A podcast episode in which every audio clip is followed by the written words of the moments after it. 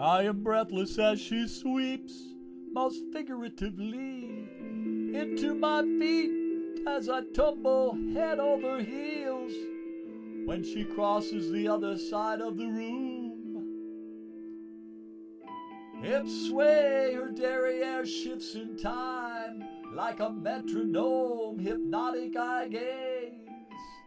All other eyes glued like sleep dirt on her entrance in her ardent march through society. The purring perfection, flawless like a diamond in the flesh, many faceted and splendid, beyond the fumbling poet's words. Platinum hair, ruby lips, cleavage worth getting into in depth. Eyes that would rouse a two million year old pharaoh's wrap. Ancient linen rising like a scepter. Mid lap, a rolled parchment tribute. She has flawless skin, perfect smile, her voice a lilting hug, strung in the key of G. Her bare shoulders maneuver without touching through the crowd, her lovely head nodding at the guest. Long curvaceous gams flex as she tiptoes over to plant a kiss on the luckiest man on earth. Ah, the luckiest man on earth.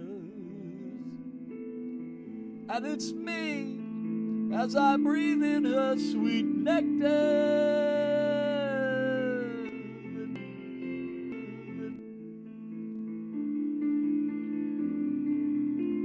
And taste the honeyed lips that caress my own.